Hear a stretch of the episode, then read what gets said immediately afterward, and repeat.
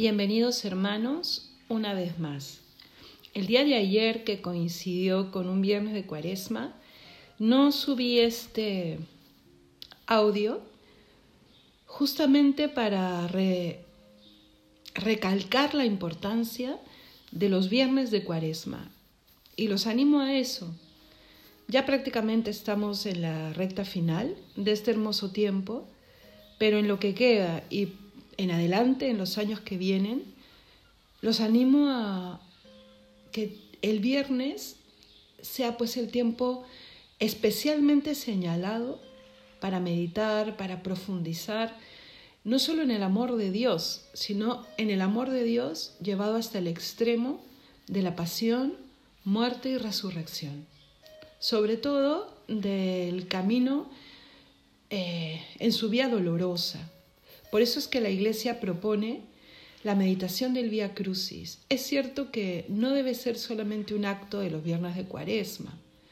Siempre el viernes mm, tendrá esa connotación, nos recuerda el día en que Cristo eh, entrega toda su vida, eh, toda su alma y todo su corazón para la redención del ser humano.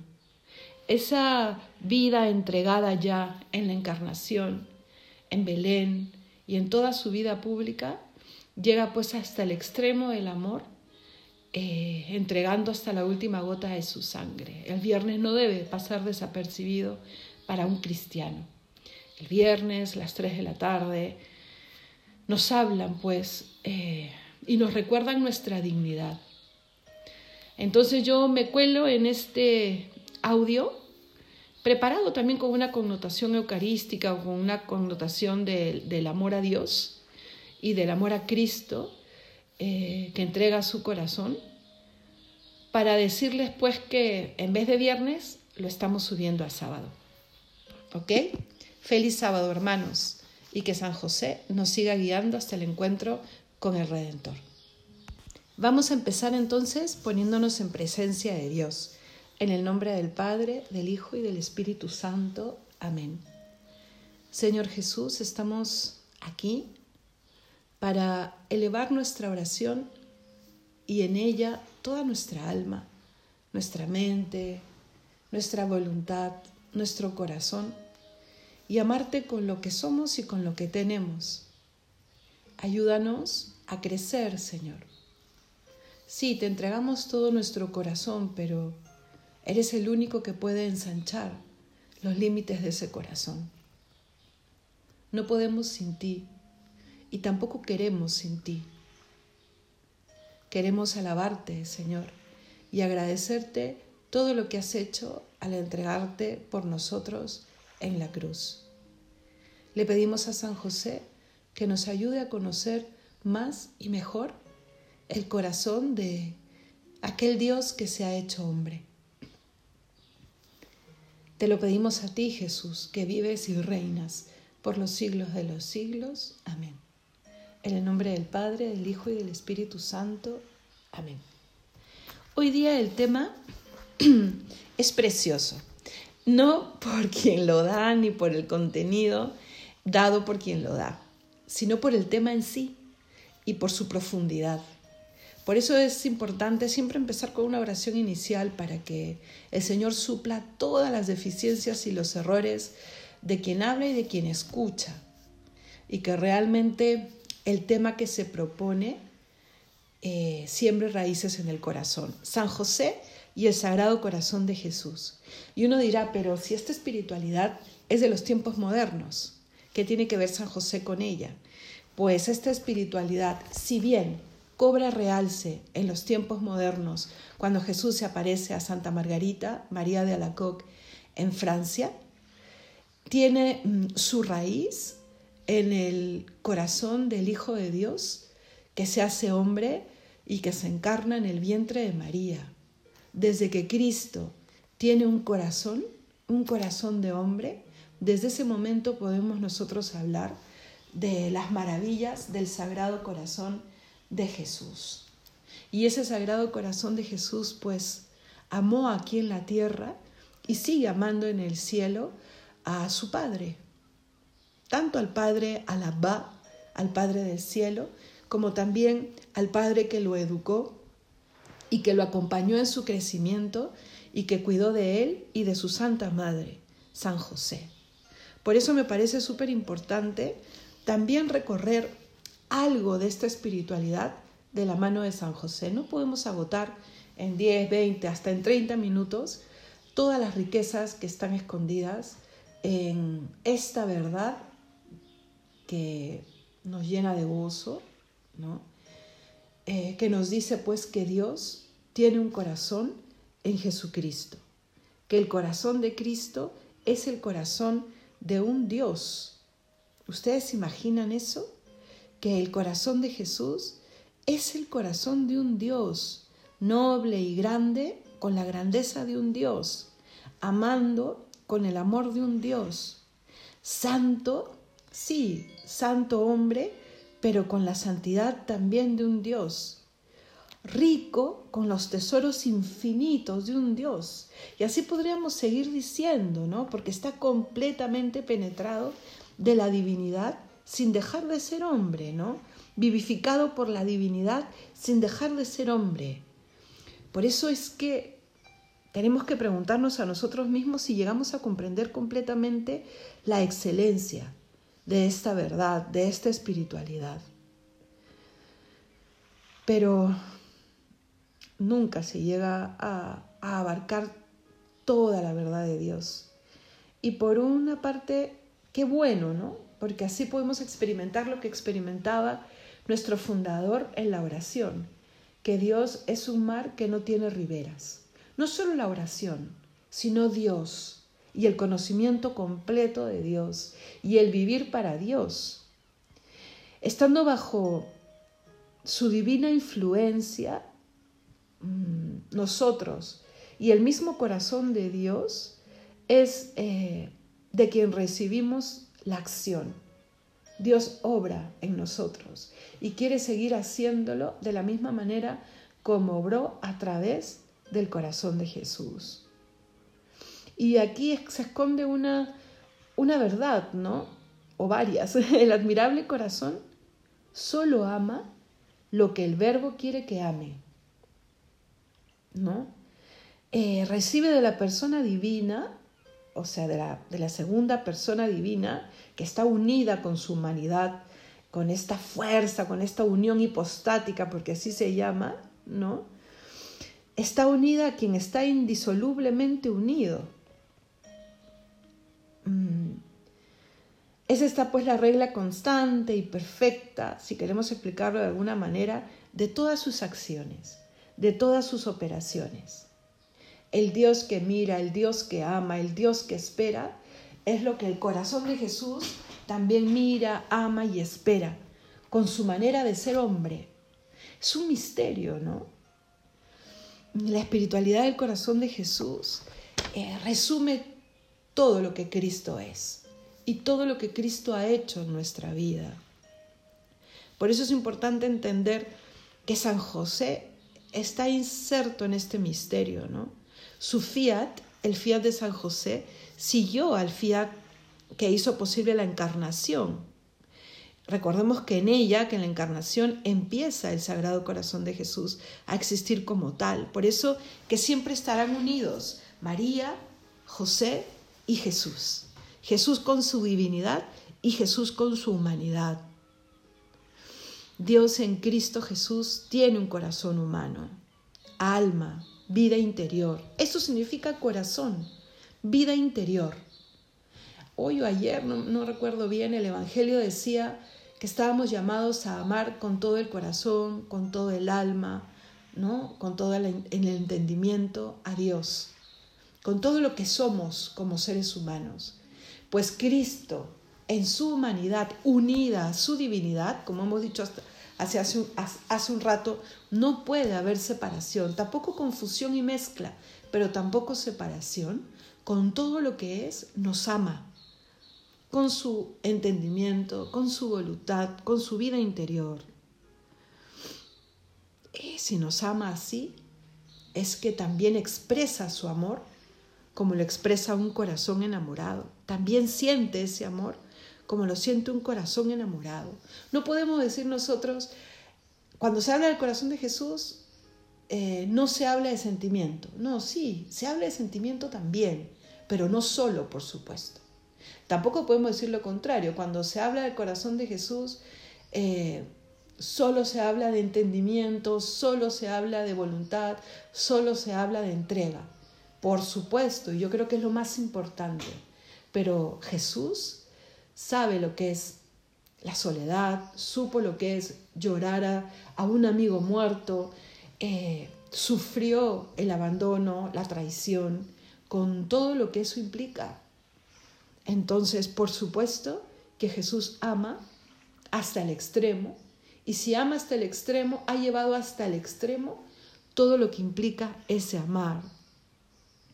Nos lo ha dicho, ¿no? Este es mi corazón.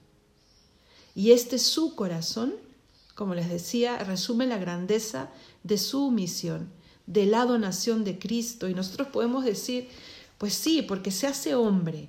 Y al hacerse hombre con la encarnación, eh, se hace posible este abajamiento completo de un Dios humilde, pobre, de un Dios que se despoja de todo por amarnos. Es que, por ejemplo, el Evangelio de San Juan explica tan bien el misterio de la encarnación del Hijo de Dios, une tan bien eh, la encarnación con la divinidad y nos presenta, teniendo algunas notas mucho más teológicas que los otros evangelios, no por eso es mejor o peor, sino que tiene este eh, apunte novedoso, nos acerca a la amistad con Dios. Nos acerca y nos invita a reclinar nuestra cabeza en el corazón de Dios. ¿Cuánto habrá hecho San José de esto? Tuvo al niño en sus brazos, escuchó el latido de su corazón, le vio nacer, le vio crecer y a la vez cuánto habrá experimentado de Dios al verle, al oírle, cuando ya Jesús era un joven, luego un adulto, esas conversaciones, esos proyectos en común, esa mirada que traspasaba el corazón de San José y que lo llevaba a pensar en Dios. San José y la Santísima Virgen María conocieron ese corazón antes que cualquiera de nosotros. Ese corazón que también se entrega en la muerte por salvarnos, vaciándose completamente, completamente. Por eso la pasión y luego la resurrección es la muestra más fehaciente del amor que la Trinidad han tenido por nosotros. Él lo entrega todo y se hace esclavo por amor, solo por salvarnos, por restituir y reconstruir el puente roto por el pecado. Y no nos devuelve la gracia perdida, nos da una gracia aún mayor, la de hijos, la de amigos. Y no solo se queda en esto. Jesús, al tener un corazón, lo entrega de tal manera que al ponerse en nuestras manos le traspasamos. Y al traspasarlo ya muerto, sigue entregándose hasta el extremo. Sigue donándose. San Juan dice, ¿no? Al punto salió sangre y agua. Los signos de los sacramentos, sobre todo el bautismo y de la Eucaristía, que nos recuerda que Él se sigue dando, así como mm, quiere venir a nacer en nuestras vidas, sigue muriendo en el altar. De manera incruenta, sí, pero sigue muriendo en el altar. En el altar. Se sigue donando, se sigue dando. San José, ¿cómo intuye con la Santísima Virgen antes que los demás creyentes y los primeros cristianos que Jesús caminaba a una entrega mayor, mayor, y cómo desde el cielo San José puede decir con conocimiento de causa lo que decimos en la misa eh, con el sacerdote, ¿no? Con Cristo, por Él y en Él. Con Cristo, en Cristo y por Cristo, ¿no? Con Cristo nacemos cuando, cuando nos acercamos y nos convertimos a Él. Por Cristo, y en Cristo, sobre todo en Cristo, ¿no? cuando aprendemos a entregarnos con Él. Yo lo entiendo como, como esa etapa mm, de madurez cristiana. ¿no? Empezamos siempre por Cristo. Por Cristo yo hago esto, por Cristo yo hago esto otro. Eh, le amo y le quiero amar más y quiero ofrecerle mis obras y a través de mis obras demostrarle mi amor. No, por Cristo el mundo entero. Luego, junto con eso y un poquito más, eh, viene el con Cristo, no solo por Cristo, sino con Él, porque me doy cuenta que no puedo por, por mí misma, no puedo por mí misma. Necesito su gracia, necesito su fuerza, necesito su amistad, necesito por eso la oración, la comunión, eh, los demás sacramentos, el crecimiento en la fe, el estudiar, el aprender, ¿no? con Cristo, con Él, para entregarme en la pasión, ¿no? Para aprender ese vaciamiento, que también me haga esclava por amor. Y luego viene esto que te rompe todos los esquemas, en Cristo. Que Él haga todo, que realmente sea Él el que marque la pauta. Ya no solo por Él, porque si yo hago las cosas por Él, sigo teniendo las riendas. Si yo hago las cosas con Él, sigo teniendo las riendas de alguna manera. Pero si hago las cosas en Cristo, eh, la sincatábasis, el abajamiento, la kenosis, se da de manera más profunda. Y eso nos enseña el corazón de Jesús. A entregarnos como hostias vivas, como en la Eucaristía. Por eso es que, por ejemplo, en la misa, cuando se presentan el pan y el vino, fruto del trabajo del hombre, tenemos nosotros que hacer el esfuerzo a través de la oración, a través de un ejercicio mental, de entregarle a Dios todo lo que somos. Te entrego todo lo que soy, Señor, física y espiritualmente, todo lo que tengo, mis alegrías y mis dolores, todo lo que soy, ¿no? Mis, mis éxitos, mi enfermedad, todo lo que tengo, para que tú hagas, para que tú seas. Ya no solo te elijo a ti, sino que me escondo en tu corazón para que tu voluntad sea la mía. Como les digo siempre, se dice fácil, pero de ahí a ponerlo en práctica perfectamente, mm, yo creo que solo en el cielo.